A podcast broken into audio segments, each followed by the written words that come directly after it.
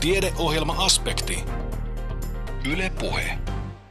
On jälleen aspektin aika. Lähetyksen kokoaa Kimmo Salveen. Tällä kertaa aiheena omakanta-palvelu, kirkon usko ja tieteellinen maailmankuva sekä tavoitteet vähäpäästöisemmistä tulisijoista. Lääkärin pakeilta lähdetään enää ani harvoin paperisen lääkereseptin kanssa.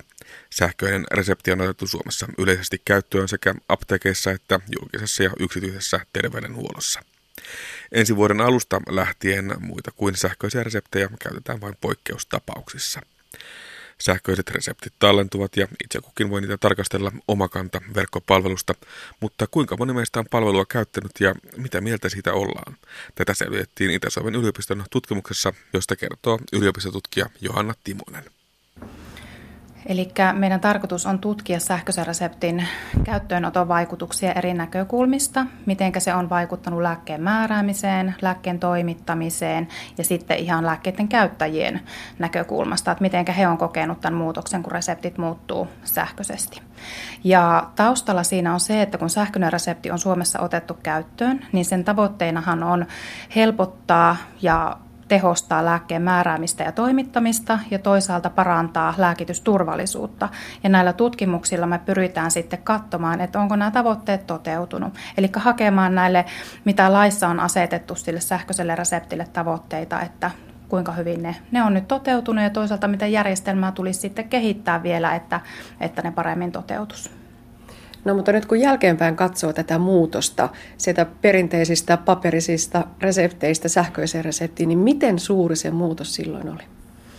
No kyllähän se on iso muutos ollut ja esimerkiksi niin kuin kansalaisille niin onhan se iso muutos, kun on totuttu, että on ne paperiset reseptit, mistä pystytään katsomaan, että miten paljon sitä lääkettä on jäljellä ja milloin minun pitää sitä lääkettä taas hakea ja reseptiä uusia. Ja nyt kun ne muuttuu sähköiseen muotoon, niin onhan se iso muutos. Ja varsinkin se voi olla tietyille henkilöille, esimerkiksi vaikka iäkkäämmille voi olla sitten, jotka ei välttämättä ole niin tottunut käyttämään sähköisiä palveluja esimerkiksi tai internettiä, niin voi, voi olla sitten tämmöinen isompi muutos. Tänne kun tulin äsken Itä-Suomen yliopiston Kuopion kampukselle, niin pysäytin tuossa viisi, kuusi ihmistä ja kysyin, että onko omakantapalvelu tuttu. Mitä luulet, minkälaisia vastauksia sain? Minä veikkaisin, että osalle oli tuttu, mutta siellä saattoi olla muutama henkilö, jolle ei ole tuttu palvelu ollut. Kaikki sanoi, että joo, ihan tuttu on. Joo, kyllä. Se on erittäin hyvä kuulla. Joo. Mutta ehkä käyttäjäotos on vähän erilainen. Täällä on mm. nuoria yliopistoihmisiä. Onko se niin, että ne, jotka eivät sitä palvelua vielä ole löytäneet, niin eivät ehkä kuulu ihan tähän ryhmään? Joo, kyllä. Eli meidän tutkimuksen mukaan, että nämä henkilöt, jotka ei omaa kantaa vielä tunne, niin ovat iäkkäämpiä henkilöitä. Toisaalta he on henkilöitä, joilla ö, välttämättä ei ole kovin korkea koulutus, eli voi olla peruskoulutus pelkästään peruskoulu taustalla. Lisäksi henkilöt, jotka käyttää satunnaisesti lääkkeitä, eli ei ole säännöllisiä reseptilääkkeitä käytössä, niin tuntee palvelu huonommin. Ja lisäksi sellaiset henkilöt, jotka kokee, että ei ole saanut riittävästi tietoa sähköisestä reseptistä, niin tuntee palvelun huonommin meidän tutkimuksen mukaan. Mm. Ja puhutaan siis omakantapalvelusta, joka liittyy siihen sähköiseen reseptiin aivan oleellisesti, mutta puretaan sitä vielä auki. Mikä on omakanta? Omakanta on kansalaisille tarkoitettu internetpalvelu, josta pystyy katsomaan omia sähköisen reseptin tietoja ja toisaalta omia potilastietoja, eli potilaskertomuksia, kun käy terveydenhuollon yksikössä, vaikka lääkärin vastaanotolla, niin mitä siellä on kirjoitettu siitä käynnistä. Ja voi myös vaikkapa uusia reseptin ja se on todella hyvä parannus siihen aikaisempaan verrattuna. Kyllä, se on erittäin hyvä, hyvä tota uudistus ja sehän sitten myöskin parantaa resurssitilannetta, että jos kaikki nämä uudistamispyynnöt väestö tai asiakkaat käypi tuota apteekissa tai terveyskeskuksessa näitä pyyntöjä, pyyntöjä jättämässä, niin tokihan se vähentää tätä painetta sitten paljon. No mutta te kysyitte tutkimuksessa apteekkien asiakkailta, että miten hyvin he tuntevat sen omakantapalvelun tulosten mukaan vasta osa tosiaan tuntee. Siellä oli se 38 prosenttia, jotka eivät vielä tunne omaa kantapalvelua. Tuossa kerrotkin jo vähän, että minkälaisia taustoja näillä ihmisillä on, mutta onko myös ihan esteitä, varsinaisia haittoja sille, että miksi palvelua ei ole lähdetty käyttämään?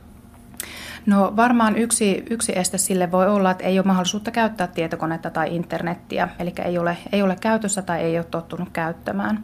Voi myös olla, että tuota, ja sitten ei tunne tätä, tätä palvelua, ei ole kuullutkaan siitä.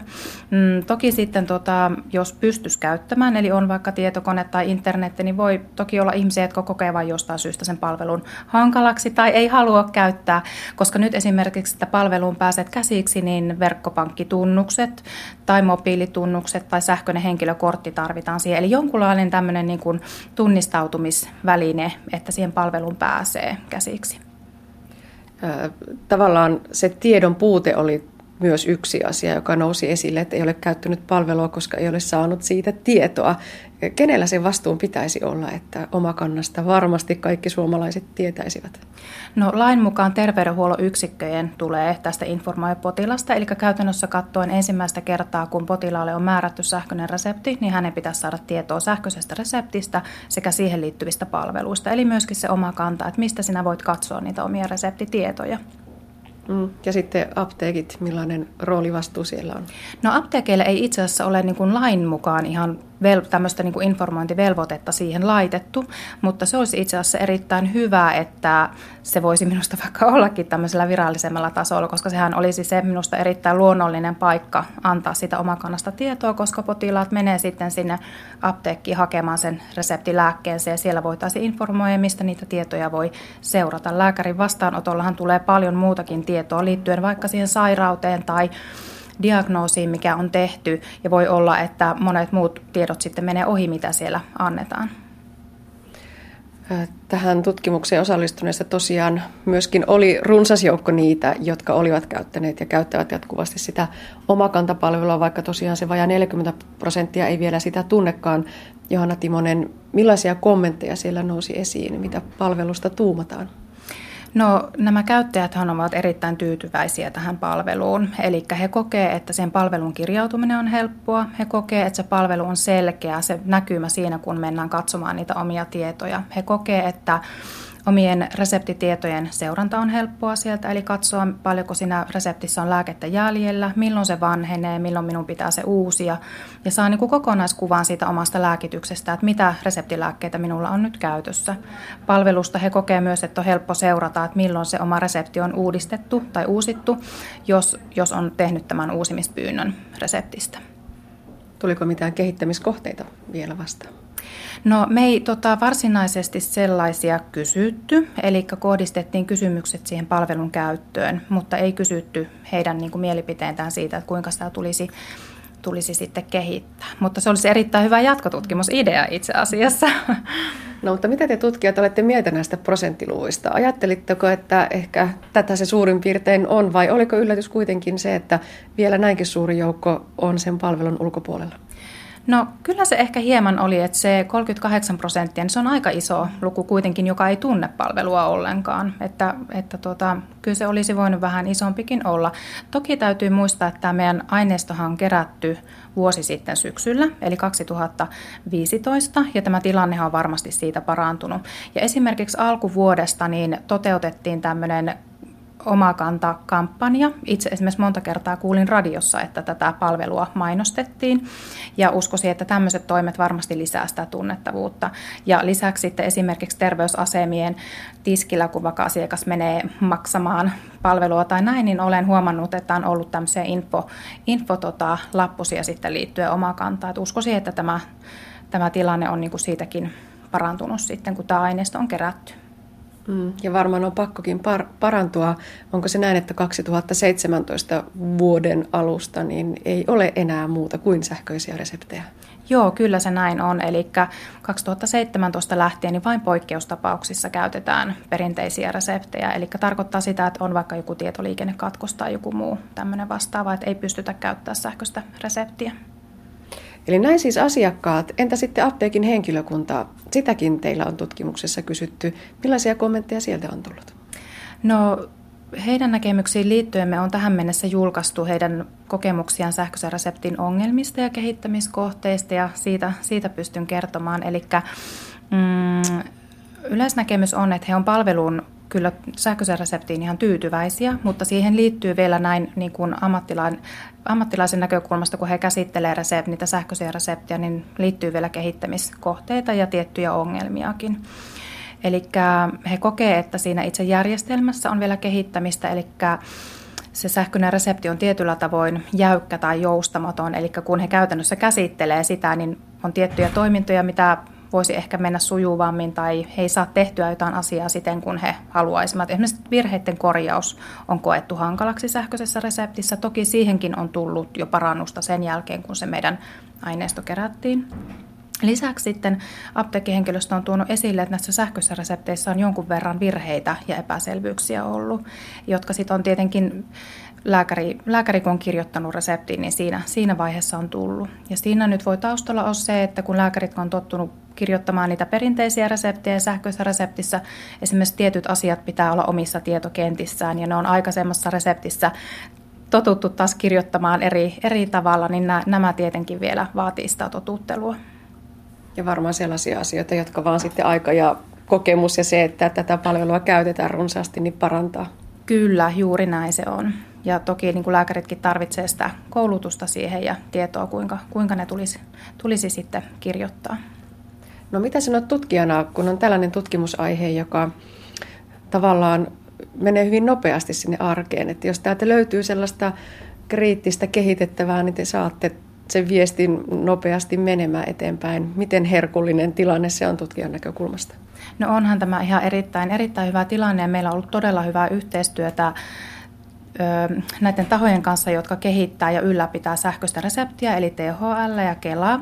Me pidetään säännöllisesti yhteyttä heihin, eli raportoidaan aina, kun me saadaan näitä meidän osatutkimuksen tuloksia, tuloksia kasaan, niin ensimmäiseksi me raportoidaan ne tulokset heille, koska tämä julkaisutiehän on hyvin hidas, kun näistä kirjoitetaan näitä tieteellisiä julkaisuja. Ne tulokset tulee niitä kautta aika takautuvasti. Ja tätä kautta, kun me raportoidaan nämä tulokset näille käyttäjille, niin he saa heti niin kuin sinne järjestelmän kehittämiseen ottaa huomioon. Ja esimerkiksi mitä äsken kerroin tästä apteekkikyselystä ja mitä ongelmia siellä on tullut, niin näitä meidän tuloksia on jo hyödynnetty järjestelmän kehittämisessä, eli sinne on tehty tiettyjä parannuksia, että se sähköisen reseptin käsittely on sujuvampaa sillä apteekissa. Eli näistä on ihan oikeasti käytännön hyötyä ollut näistä meidän tuloksista. Ihan kaikista tulevista vielä julkaisemattomista tuloksista et voi kertoa. Niitä on tulossa tässä myöskin lähiaikoina, mutta Johanna Timonen, mihin aihepiireihin nyt on vielä haettu vastauksia? No siitä apteekkikyselystä on, on tulossa vielä lisää tuloksia, eli miten farmaseuttinen henkilöstö on kokenut, miten sähköinen resepti on vaikuttanut reseptin käsittelyyn, eli onko se nopeuttanut, tehostanut sitä, samoin lääkitysturvallisuuteen liittyviä asioita. Sitten meillä on tulossa tutkimus tai julkaisu lääkäreiden kokemuksista, eli miten he on kokenut sen, kun sähköinen resepti on tullut, miten se on vaikuttanut lääkkeen määräämiseen esimerkiksi. Lisäksi meiltä on tulossa tutkimustietoa apteekin asiakkaiden kokemuksista sähköisen reseptin eduista ja ongelmista. Ja lisäksi meillä on käynnistymässä sit ihan tämmöinen uusi osatutkimus, eli aineisto kerätään vasta tuossa niin ensi vuoden alkupuolella, eli lähdetään tarkemmin katsomaan, että mitä virheitä ja epäselvyyksiä niissä sähköisissä resepteissä on. Eli on tarkoitus tehdä tämmöinen seurantatutkimus noissa apteekeissa ympäri Suomea, eli he kirjaisivat näitä virheitä ja epäselvyyksiä, ja sitä voitaisiin myös hyödyntää sitten järjestelmän kehittämisessä vielä semmoinen tulevaisuuden visio. Lääkkeiden yhteiskäytöstä puhutaan paljon ja niiden vaikutuksista toinen toisiinsa. Minä päivänä lääkärillä on sellainen työkalu, että kun hän sen sähköisen reseptin tekee, niin sieltä pomppaakin hälytys, että ei käy potilaalle on määrätty myös näitä lääkkeitä. No tota, reseptikeskus, eli tämä tämmöinen niin keskitetty tietokanta, minne sähköiset reseptit Suomessa tallennetaan, niin sehän on niin kuin tälläkin hetkellä käytössä. Eli lääkärit pystyy sieltä katsomaan, kun potilas tulee vastaanotolle, että mitä lääkkeitä hänellä on käytössä, ja pystyy vaikka näkemään, että onko sitä samaa lääke, lääkeainetta, mitä hän on määräämässä. Lisäksi näissä Lääkärin potilastietojärjestelmissä on käytössä minun käsittääkseni tämmöisiä hälytysjärjestelmiä, jotka hälyttää esimerkiksi näistä yhteisvaikutuksista, jos potilaalla on semmoisia lääkkeitä käytössä, jotka ei välttämättä kovin hyvin sovi yhteen. Ja näitä samoja työkaluja on myöskin apteekissa. Eli myös apteekkihenkilöstö pystyy katsomaan, kun asiakas menee hakemaan reseptilääkkeitään, niin Hän tota, asiakkaan luvalla voi mennä katsomaan potilaan tiedot sieltä reseptikeskuksesta ja katsomaan, että mitä reseptilääkkeitä hänellä on käytössä ja katsomaan, että sopiiko nämä lääkkeet yhteen. Eli tämähän lisää lääkitysturvallisuutta tosi paljon, jos sitä työkalua hyödynnetään. Ja myöskin apteekkijärjestelmissä on käytössä näitä yhteisvaikutuksista hälyttäviä järjestelmiä. Yliopistotutkija Johanna Timosta haastatteli Anne Heikkinen. Millainen on uskon ja tieteen välinen suhde? Usein ajatellaan, että ne ovat keskenään jyrkästikin ristiriidassa. Filosofiakahvilassa oman näkemyksensä tähän asiaan toi Itä-Suomen ja Helsingin yliopistojen dosentti Kuopion hippakunnan piispa Jari Jolkkonen. Puhuvatko tiede ja usko samasta todellisuudesta vai onko niiden välillä syvä juopa? Katsotaan löytääkö Jolkkonen tähän vastauksen. Tässä ristiriitasmallissa olevien ongelmien johdosta monet on kannattanut erillisyysmallia, joissa tiede ja uskonto nähdään kokonaan erillisinä ja toisistaan riippumattomina. Ajatellaan, että teologia puhuu ei-fysikaalisista asioista, kuten sielusta tai moraalista, ja luonnontiede taas puhuu fysikaalisesta maailmasta, eli vaikka kasveista tai ava- avaruudesta, planeettojen liikkeestä. Ja ajatellaan, että nämä todellisuudet on kokonaan erilliset ja riippumattomat, ja siksi luonnontiede ei vaikuta millään tavalla kirkon oppeihin tai kieleen tai käytän, käytäntöihin tai moraalikäsityksiin. Ja hienostunut muoto tästä erillisyysmallista on semmoisen paleontologin kuin Stephen J. Goldmanin NOMA-malli. NOMA tulee lyhenteestä non-overlapping magisteria, joka tarkoittaa juuri sitä, että nämä on magisterioita tai todellisuuksia, jotka eivät ylitä toistensa rajoja, vaan, vaan ovat erillisiä tai korkeintaan niin kuin hipasevat toisiansa. No, kirkon piirissä tai kristinuskon historian piirissä 1800-luvulla syntynyt liberaali protestantismi jotenkin osti tämän erillisyysmallin ja korosti tieteen ja uskonnon tätä erillisyyttä, voisi sanoa apologeettisista syistä. Eli pelastaakseen kristinuskon nousevien luonnontieteiden kritiikiltä. Ja tämän itsenäisyysmallin edustajat tulkitsee usein uskonnollista kieltä antirealistisesti. Eli he tarkoittaa sitä, että, että kun puhutaan uskon tunnustuksesta tai virsistä tai raamatut psalmista tai muuta, niin ne ajattelee, se antirealismi tarkoittaa sitä, että se uskonnollinen kieli ei väitä mitään ihmisestä eikä maailmasta, se vaan kuvaa meidän kokemuksia. Ja antaa meidän mielessä niin kuin asioille merkityksiä. No toisaalta myöskin liberaaliprotestantismille lähes vastakkaiset uusortodoksit. Se ei tarkoita ortodoksikirkkoon kuuluvia, vaan tämmöisiä malleja ja teologia, kuten Karl Barth, jotka korosti, aika, jotka korosti tämmöistä perinteistä oppia, niin myöskin he ovat mielellään korostaneet uskon riippumattomuutta tieteestä ja uskon ja tieteen erillisyyttä. No, mitä meidän pitäisi, miten meidän pitäisi arvioida tätä erillisyyttä? Mitä hyvää tai huonoa siinä on? Me ajattelen, että siinä on joitakin hyviä puolia. On ensinnäkin tärkeää tunnistaa ja tunnustaa tieteen ja uskon välisiä eroja. Ne eivät ole sama asia. Ne suuntautuu eri asioihin, eli niillä on eri tiedon intressi, niin kuin hienosti sanotaan. Ja siksi myös tieto ja sen hankinnan menetelmät ja auktoriteetit, joihin, joihin vedotaan, niin ne poikkeavat toisistaan. Ja lisäksi on ihan luterilaista oppia ajatella, että, että pelastava usko, joka on, on luottamusta ja turvautumista kolmiyhteiseen Jumalaan, niin se syntyy sanankuulosta ja sakramenttien vastaanottamisesta, e- ei niinkään niin kuin tutkailemalla mikroskooppia tai tähtien syntyyn liittyviä teorioita. Mm. Eli tässä, tässä, tässä on niin kuin se hyvä puoli tässä mallissa.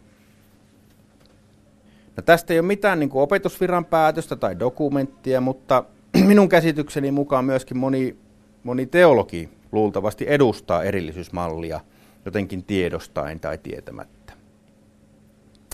Ja siinä pääsee aika helpolla jakamalla todellisuuden kahtia uskontoon ja tieteeseen niin että näiden keskinäisellä suhteella ei oikeastaan tarvitse vaivata mieltä, eikä tarvitse keskustella, eikä tarkistaa myöskin omia käsityksiä. tiedemiehen ei tarvitse käsi tarkistaa omia käsityksiä eikä teologin tai, tai, tai uskonnollisen persoonan tarvitse tarkistaa omia käsityksiä.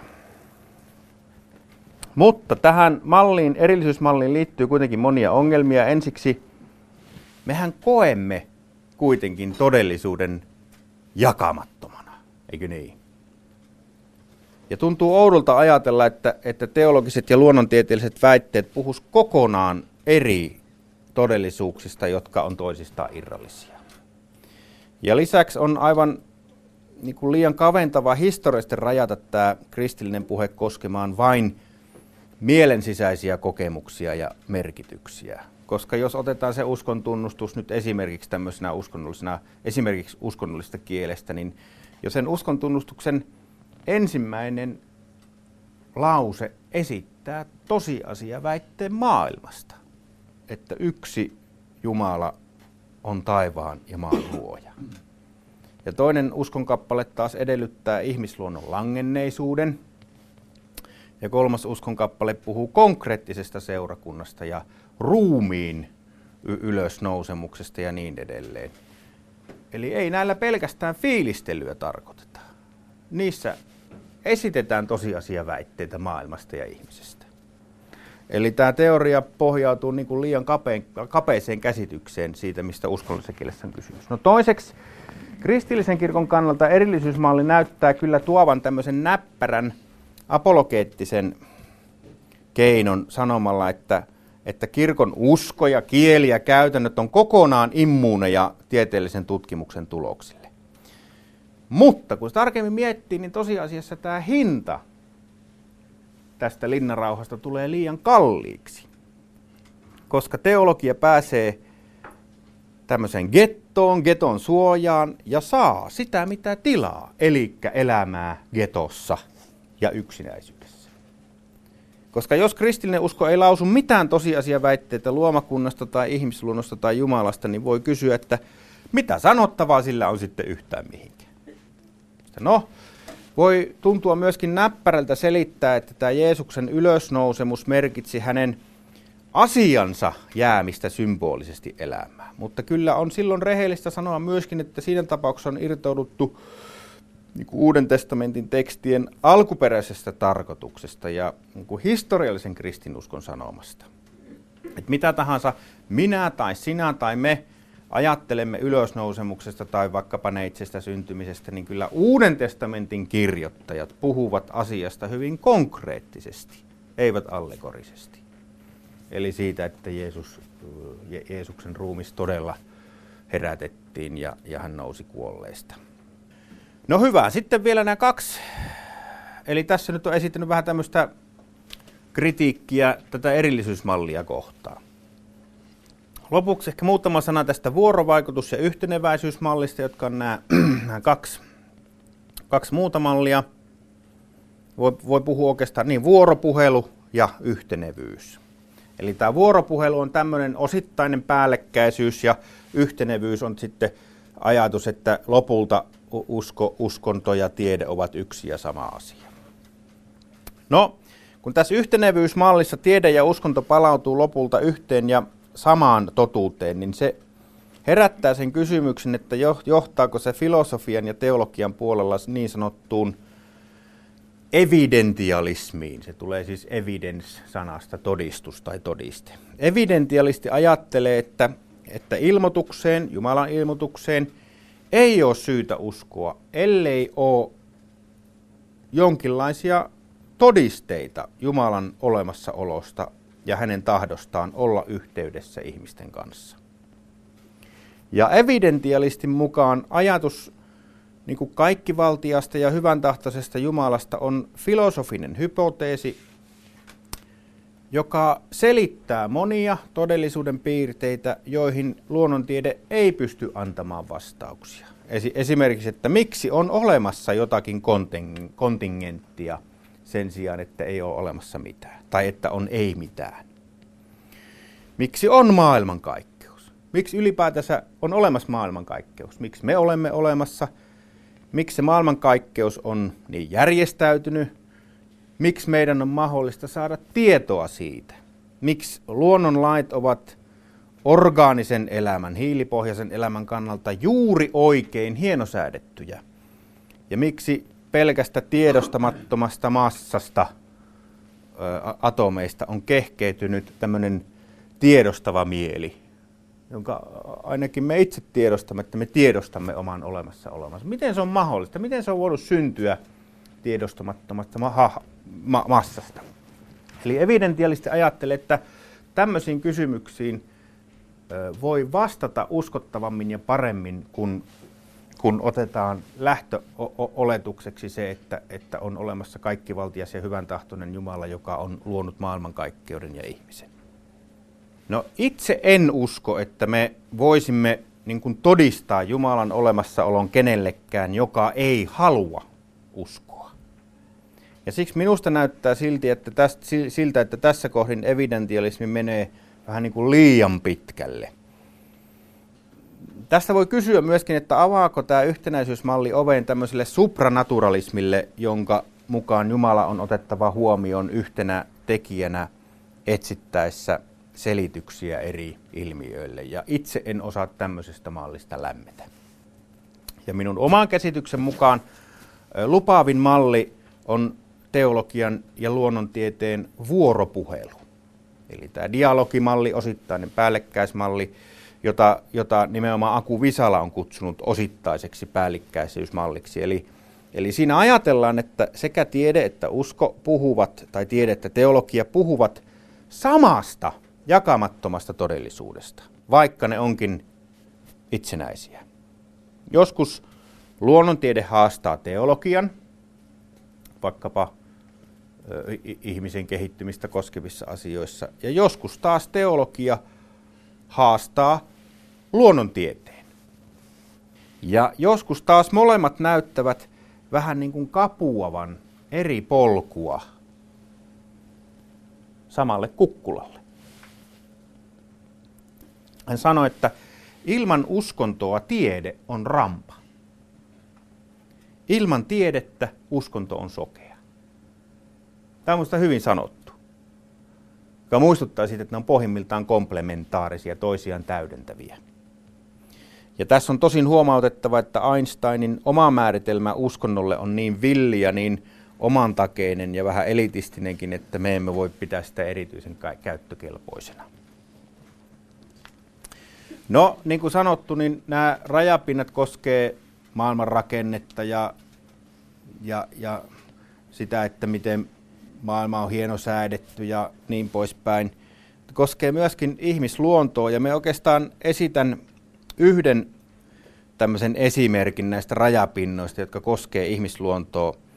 Koska niin kuin tiedätte, niin teologian mukaanhan ihminen on luotu Jumalan kuvaksi, joka antaa ihmiselle suunnattoman, korvaamattoman arvon. Ja, ja toisaalta tästä tietoisina niin myös Paavali ja Tertullianus, Augustinus, monet kirkkoisät, niin ne korostaa niin kuin ihmisen langenneisuutta. Ja ihmisen, siis Augustinuksen mukaan lankeemus ilmenee siinä, että ihminen on jatkuvasti taipuvainen oman hyvän etsimiseen. Jopa niin syvästi, että hän ei itse kykene omin voimin vapautumaan tästä itsekyyden kierteestä.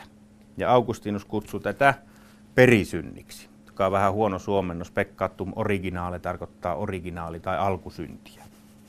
No Luther liittyi myöhemmin tähän käsitykseen niin kuin oman kokemuksensa pohjalta. Hänen pol- polttava kysymys ei ollut niinkään, että kuinka löytäisin ö, armollisen Jumalan, vaan hänen kysymyksensä oli, että kuinka voin rakastaa Jumalaa puhtaasti ja oikein niin kuin laki vaatii. Siis niin kuin Jumalan laki vaatii. Ja Luther havaitsi, että se on hirveän vaikeaa, ehkä mahdotonta, koska rakastaessaan Jumalaa hän yrittää samalla välttää rangaistusta – tai saavuttaa palkinnon, eli siis lopulta aina etsii omaa hyvänsä. Valistuksen ajallahan tämä ajatus perisynnistä hylättiin lannistavana ja negatiivisena ja taikauskosena, kunnes sitten ensimmäinen ja, maailman, ensimmäinen ja toinen maailmansota pakotti kohtaamaan uudella tavalla tämän ihmisluontoon kätkeytyvän raadollisuuden ja itsekkyyden. Tässä on kiinnostavaa minusta se, että, että ateismin voisi kuuluisin saarnamies, evoluutiobiologia, evoluutiobiologi Richard Dawkins piirtää kirjassaan Geenin itsekkyys, joka muuten löytyy tästäkin kirjastosta. On sen täältä lainannut ja, ja, ja lukenut. Niin tässä, tässä kirjassaan hän piirtää ihmisestä niin kuin vähintään yhtä raadollisen ja epämiellyttävän kuvan. Hänen mukaansa ihmisen toimintaa ohjaavat lopulta geenit, jotka, jotka Dawkinsin mielestä toimivat Chicagon gangstereiden tavoin. Niitä kiinnostaa niin kuin vain oma hyvä ja vain oma elo, elon jääminen. Ja sen varmistamiseksi nämä gangsterit on valmiita ajamaan omaa etua aina kaikkialla ja loppuun saakka. Eli, eli tästä sitten seuraa, minkä Donkis myöntää, että ihmisen niin kuin altruistiset teot, eli lähimmäisen rakkauteen, epäitsekkyyteen, niin kuin sitä heijastavat teot, niin ne vain näyttävät kauniilta. Tosiasiassa ne ovat pelkkää kätkettyä egoismia tai teeskenneltyä altruismia tai kätkettyä itsekkyyttä.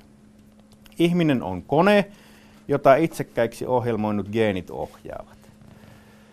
Näin siis Dawkins. No mikä tässä on kiinnostavaa, niin itse asiassa tämä Dawkinsin malli näyttää tulevan hyvin lähelle kirkkoisä Augustinuksen tämmöistä raadollista ihmiskuvaa, käsitystä ihmisluonnosta. Dawkins myöntää, että biologiasta ei ole apua silloin, kun halutaan rakentaa tämmöistä myötätuntosta ja inhimillistä yhteiskuntaa. Mutta Augustinus ja Luther sen sijaan esittävät lääkkeen. He, he sanovat, että ihmisen rakkaudesta, tämmöiseen itsekkyyteen taipuvasta rakkaudesta poiketen, niin Jumalan rakkaus kohdistuu siihen, mikä on halpaa, siihen, mikä on heikkoa, siihen, mikä on rumaa, siihen, mikä on arvotonta ihmisten silmissä. Ja kun ihminen pääsee kosketuksiin tällaisen rakkauden kanssa ja tällaisen rakkauden uudistamaksi, niin myös hän voi vapautua tämmöisestä itsekkyyden kierteestä ja alkaa rakastaa myöskin sellaista, mikä on heikkoa ja halpaa ja rumaa. No miten evankelisuutinen kirkko asemoituu tässä tieteen ja uskonnon välisessä vuorovaikutuksessa? Me väittäisin näin, että luterilaisuus tarjoaa jotenkin keskitien tämmöisen rationalismin, järkeisuskon ja sitten irrationalismin välille. Tässähän tämä sodankäyntimyytin kannattaja Richard Dawkins käyttää Martti Lutheria esimerkkinä tämmöisestä kristinuskon tiedevastaisuudesta ja kristittyjen pelokkaasta suhtautumista järjen käyttöön. Ja Dawkins kirjoittaa, että Martti Lutteri tiesi tarkkaan, että järki on uskonnon arkkivihollinen ja hän varoitti usein sen vaaroista. Dawkins väittää myöskin Lutherin sanon, että, että järki tulee tuhota kaikista kristityistä. Ja reformaattorin suuhun on myöskin löytänyt seuraavan väitteen, että se, joka haluaa olla kristitty, sen tulee repiä silmät järjeltään. No mistä katon, kun mekin on Lutherista tehnyt väitöskirja, että missä Luther on sanonut näin? Ensinnäkin Dawkins käyttää lähteenään semmoisen itävaltalaisen fundamentalistisaarnaajan blogia, joka on hävinnyt bittiavaruuteen ja sen takia näiden sitaattien tarkastaminen ei ole mahdollista. Mutta minä en ole koskaan Lutterilta kuullut tällaista puhetta. Mitä Luther oikeasti sanoi ja ajatteli? Wittenbergin yliopistossa 1539 pidetyssä disputaatiossa Luther puolusti niin kuin Aristoteleen käsitystä järjestä ihmisen suurimpana kykynä, jolla tulee olla määräävä asema niin kuin maallisissa asioissa, eli politiikassa, tieteessä ja oikeudenkäytössä. Ja Luther kirjoitti näissä disputaatioissa, siis yliopisto-disputaatiossa näin. Järki on kaikkien asioiden pää, kaikista tämän elämän asioista paras, suorastaan jumalallista. Se on kaikkien tieteiden äiti ja johtajatar. Oikeustieteen, lääketieteen ja kaiken sellaisen, missä ihmisellä tässä ajallisessa elämässä on viisautta, voimaa ja kunniaa. Myös raamattu asettaa järjen hallitsijattareksi maan päälle vallitsemaan lintuja, kaloja ja karjaelämiä sanoissaan vallitkaa. Järki on aurinko ja jumaluus annettu tätä elämää varten ja tämän maailman asioiden hallitsemiseen, eikä Jumala ottanut järjeltä pois sen majesteettisuutta Aadamin lankemuksen jälkeen, vaan pikemminkin vahvisti sen. Sitaatti päättyy. Ja samassa disputaatiossa pohditaan tietenkin myös inhimillisen järjen rajoituksia. Eli yhteisen hyvän sijasta se voi vääristyä etsimään omaa etua ja omaa kunniaa, mikä itse asiassa sopii ihan hyvin yhteen tämän Dawkinsin egoismiteesien ja gangsterivertauksen kanssa. Järkevien päämäärien sijasta meidän järki keskittyy usein per, pelkkiin niin kuin järkeviin keinoihin, jolloin järki voi vääristyä myöskin tuhovoimaksi. Nämä rivit kuvaavat minun mielestäni hyvin sitä, että luterilaisuus arvostaa tiedettä ja tutkimusta ja järjen käyttöä. Yliopisto on reformaation kehto, jossa, jossa koko tämä uskonpuhdistusliike syntyy. Ja toisaalta sitten niin kuin luterilaisuus tunnustaa myöskin järjen rajoitukset, eli se tarjoaa tämmöisen keskitien jonkunlaisen niin kuin järkeä halveksivan irrationalismin ja sitten järjen kaiken yli korottavan rationalismin välille. Ja itse ajattelen, että erilaisista käsityksistä tiedon hankinnassa ja, ja sen käytöstä huolimatta, niin tiede ja kristillinen usko puhuvat yhdestä ja samasta todellisuudesta, ja se velvoittaa tiedettä ja uskoa vuoropuheluun. Minä olen itse identiteetiltäni kristitty ja tutkija, siis molempia. Toiset on kutsuneet minut niin kuin tähän piispan virkaan, ja eri henkilöt on kutsunut sitten dosentin tehtävään, enkä minä itse halua enkä osaa erottaa itsestäni näitä, näitä puolia. Näin siis piispa Jari Jolkkonen, joka puhui kirkon ja uskon tieteellisen maailmankuvan keskinäisestä suhteesta filosofiakahvilassa Kuopiossa. Filosofiakahvilaa järjestävät yhteistyössä Snellman kesäyliopisto ja kuopiolainen filosofian lukupiiri. Ja tuo edellä kuultu Jolkkosen alustus löytyy kokonaisuudessaan Aspektin nettisivuilta osoitteesta kantti.net kautta aspekti. Kuuntelet siis Aspektia, jonka kokoaa Kimmo Salveen. Tiedeohjelma Aspekti. Yle Puhe. Lauantai-ilta ja puusaunan löydyt, pakkaspäivänä lämmitettävä takkatuli tai leivinun lämmössä hautunut Karjalan paisti, voiko enää olla mitään tämän suomalaisempaa? Kuinkahan moni kotona tai kesämökillä tulisi sytyttävä ajattelee, että on tekemisissä päästöjen kanssa, jotka vaikuttavat ilmastoon ja aiheuttavat terveyshaittoja meille kaikille. Tulisijojen polttotekniikkaa on kehitetty huimasti viimeisten vuosien aikana ja moderneissa tulisijoissa niistä aiheutuvia ympäristöhaittoja on jo pystytty pienentämään. Mutta tätä työtä tarvitaan edelleen ja sitä tehdään muun muassa Itä-Suomen yliopistossa. Uusimpana tutkimushankkeena on mobiilin testauslaboratorion kehittäminen. Hankkeessa parannetaan tulisijojen polttotekniikkaa, testataan tulisijojen automatisointia ja älykästä teknologiaa sekä vähennetään nokipäästöjä. Anne Heikkinen jatkaa tähän puun polttamiseen ja näihin tulisijoihin liittyy kovin paljon keskustelua ja olemme saaneet kuulla ja lukea, että kuinka se tavallinen lauantai-illan saunaa lämmittävä ihminen niin nyt tuhoaa ilmakehää ja päästää sinne kovin pahoja haitallisia yhdisteitä ilmaan. Kuinka kiivasta se keskustelu on viime aikoina ollut?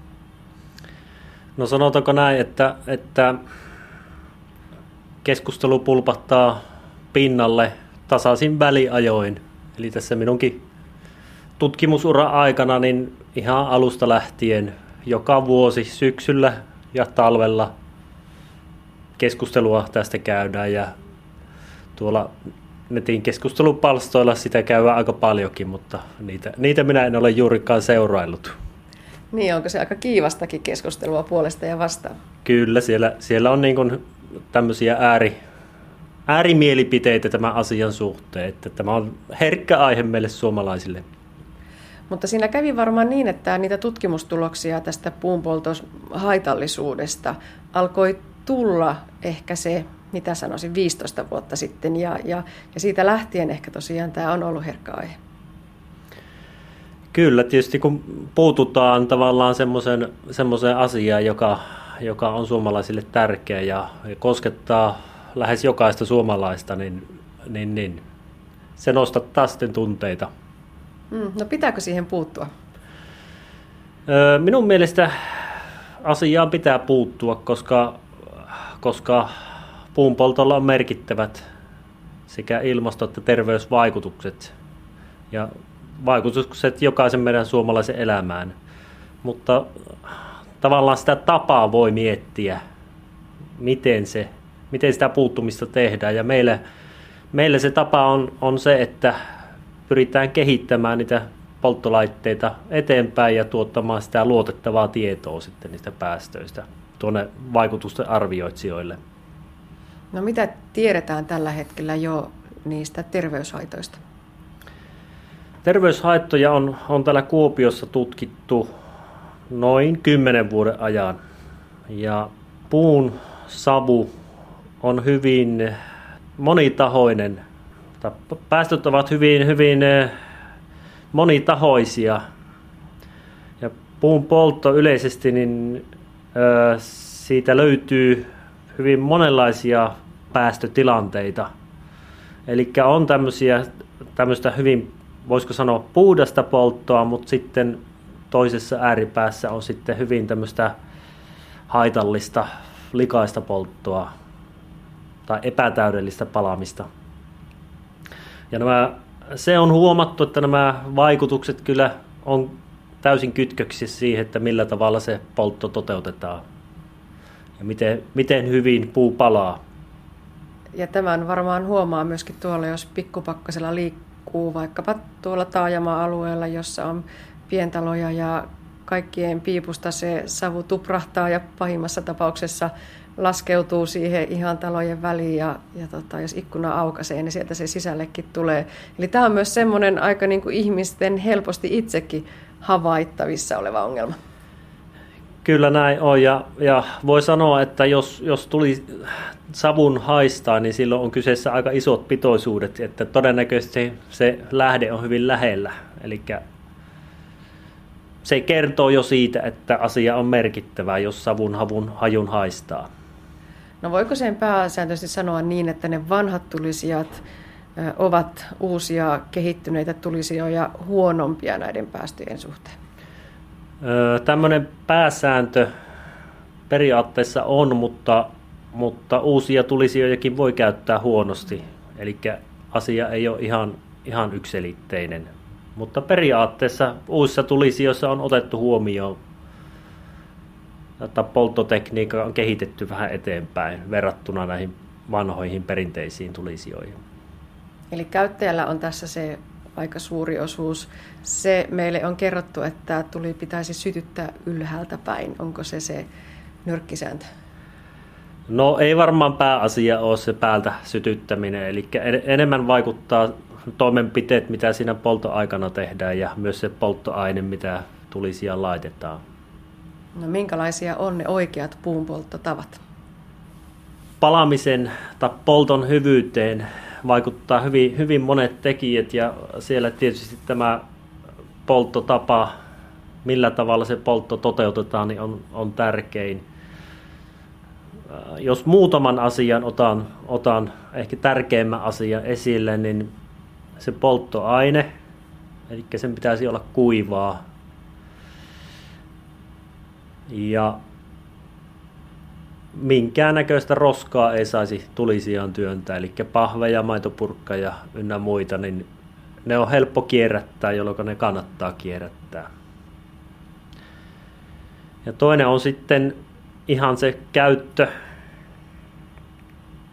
minkä verran puuta laitetaan kerrallaan tulipesään, minkä kokoista puuta. Eli puun polttohan on sen puun kaasuttamista ja niiden kaasujen polttamista. Ja tähän kaasuttamiseen voidaan vaikuttaa ihan sillä klapikoolla ja panoskoolla ja niin edespäin. Eli tärkeintä on, että ei liikaa lataa puita kerrallaan sinne uuniin.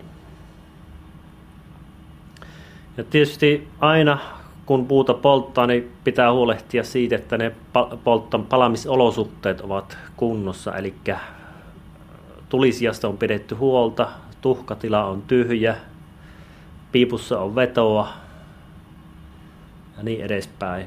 Ja jos vielä yhden asian näistä uusimmista tulisijoista ota esille, niin yleensä tulisijoille annetaan käyttöohje mukaan, niin niitä olisi hyvä, hyvä sitten noudattaa. Eli se voi poiketa pikkusen siitä, mitä, mitä niin kuin on totuttu tulisijoja käyttämään, niin se todellinen oikea käyttötapa.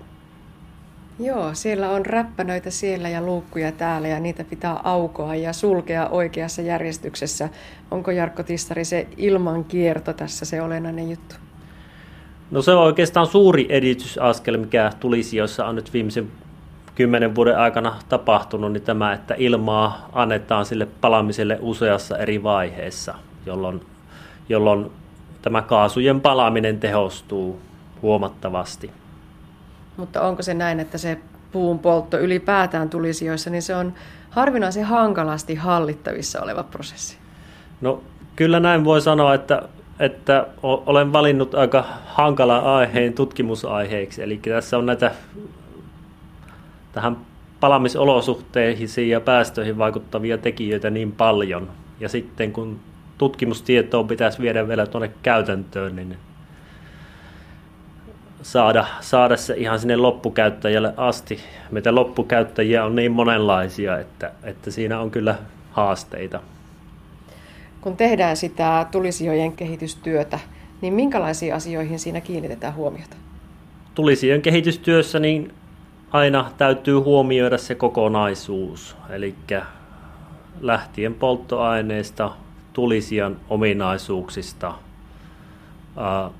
näihin ulkoisiin olosuhteisiin, jossa sitä tulisia käytetään. Eli mietitään koko kokonaisuus. Mutta jos katsoo ja, ja kuulostelee vaikkapa mainoksia, niin, niin tota, aika erinäköisiä ne tulisijat nykyään on.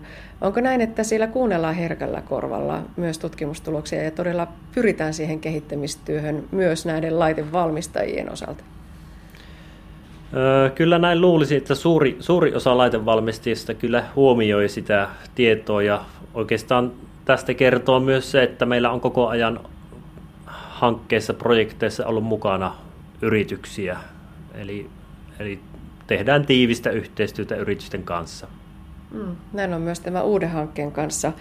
Ja nyt tässä on tavoitteena se, että luodaan tämmöinen mobiilitestauslaboratorio, jossa sitten näitä erilaisia yritystenkin ideoita voidaan kokeilla ja pilotoida ja tehdä päästötestauksia ja tehdä myöskin koulutuksia nopeasti ja kustannustehokkaasti, niin luvataan. Mitä se tarkoittaa, että se testauslaboratorio on mobiili? Joo, jos pikkusen taustataan tätä asiaa, mainitsinkin jo tuossa edellä, että, että tämän tutkimustiedon vieminen sinne käytäntöön voi olla hieman hankalaa, niin – niin, niin. Tässä mobiililaboratoriossa ajatuksena on, että näitä tulisijojen testauksia voidaan tehdä hyvin nopealla aikataululla, eli yritysten tarpeiden mukaisesti tehokkaasti.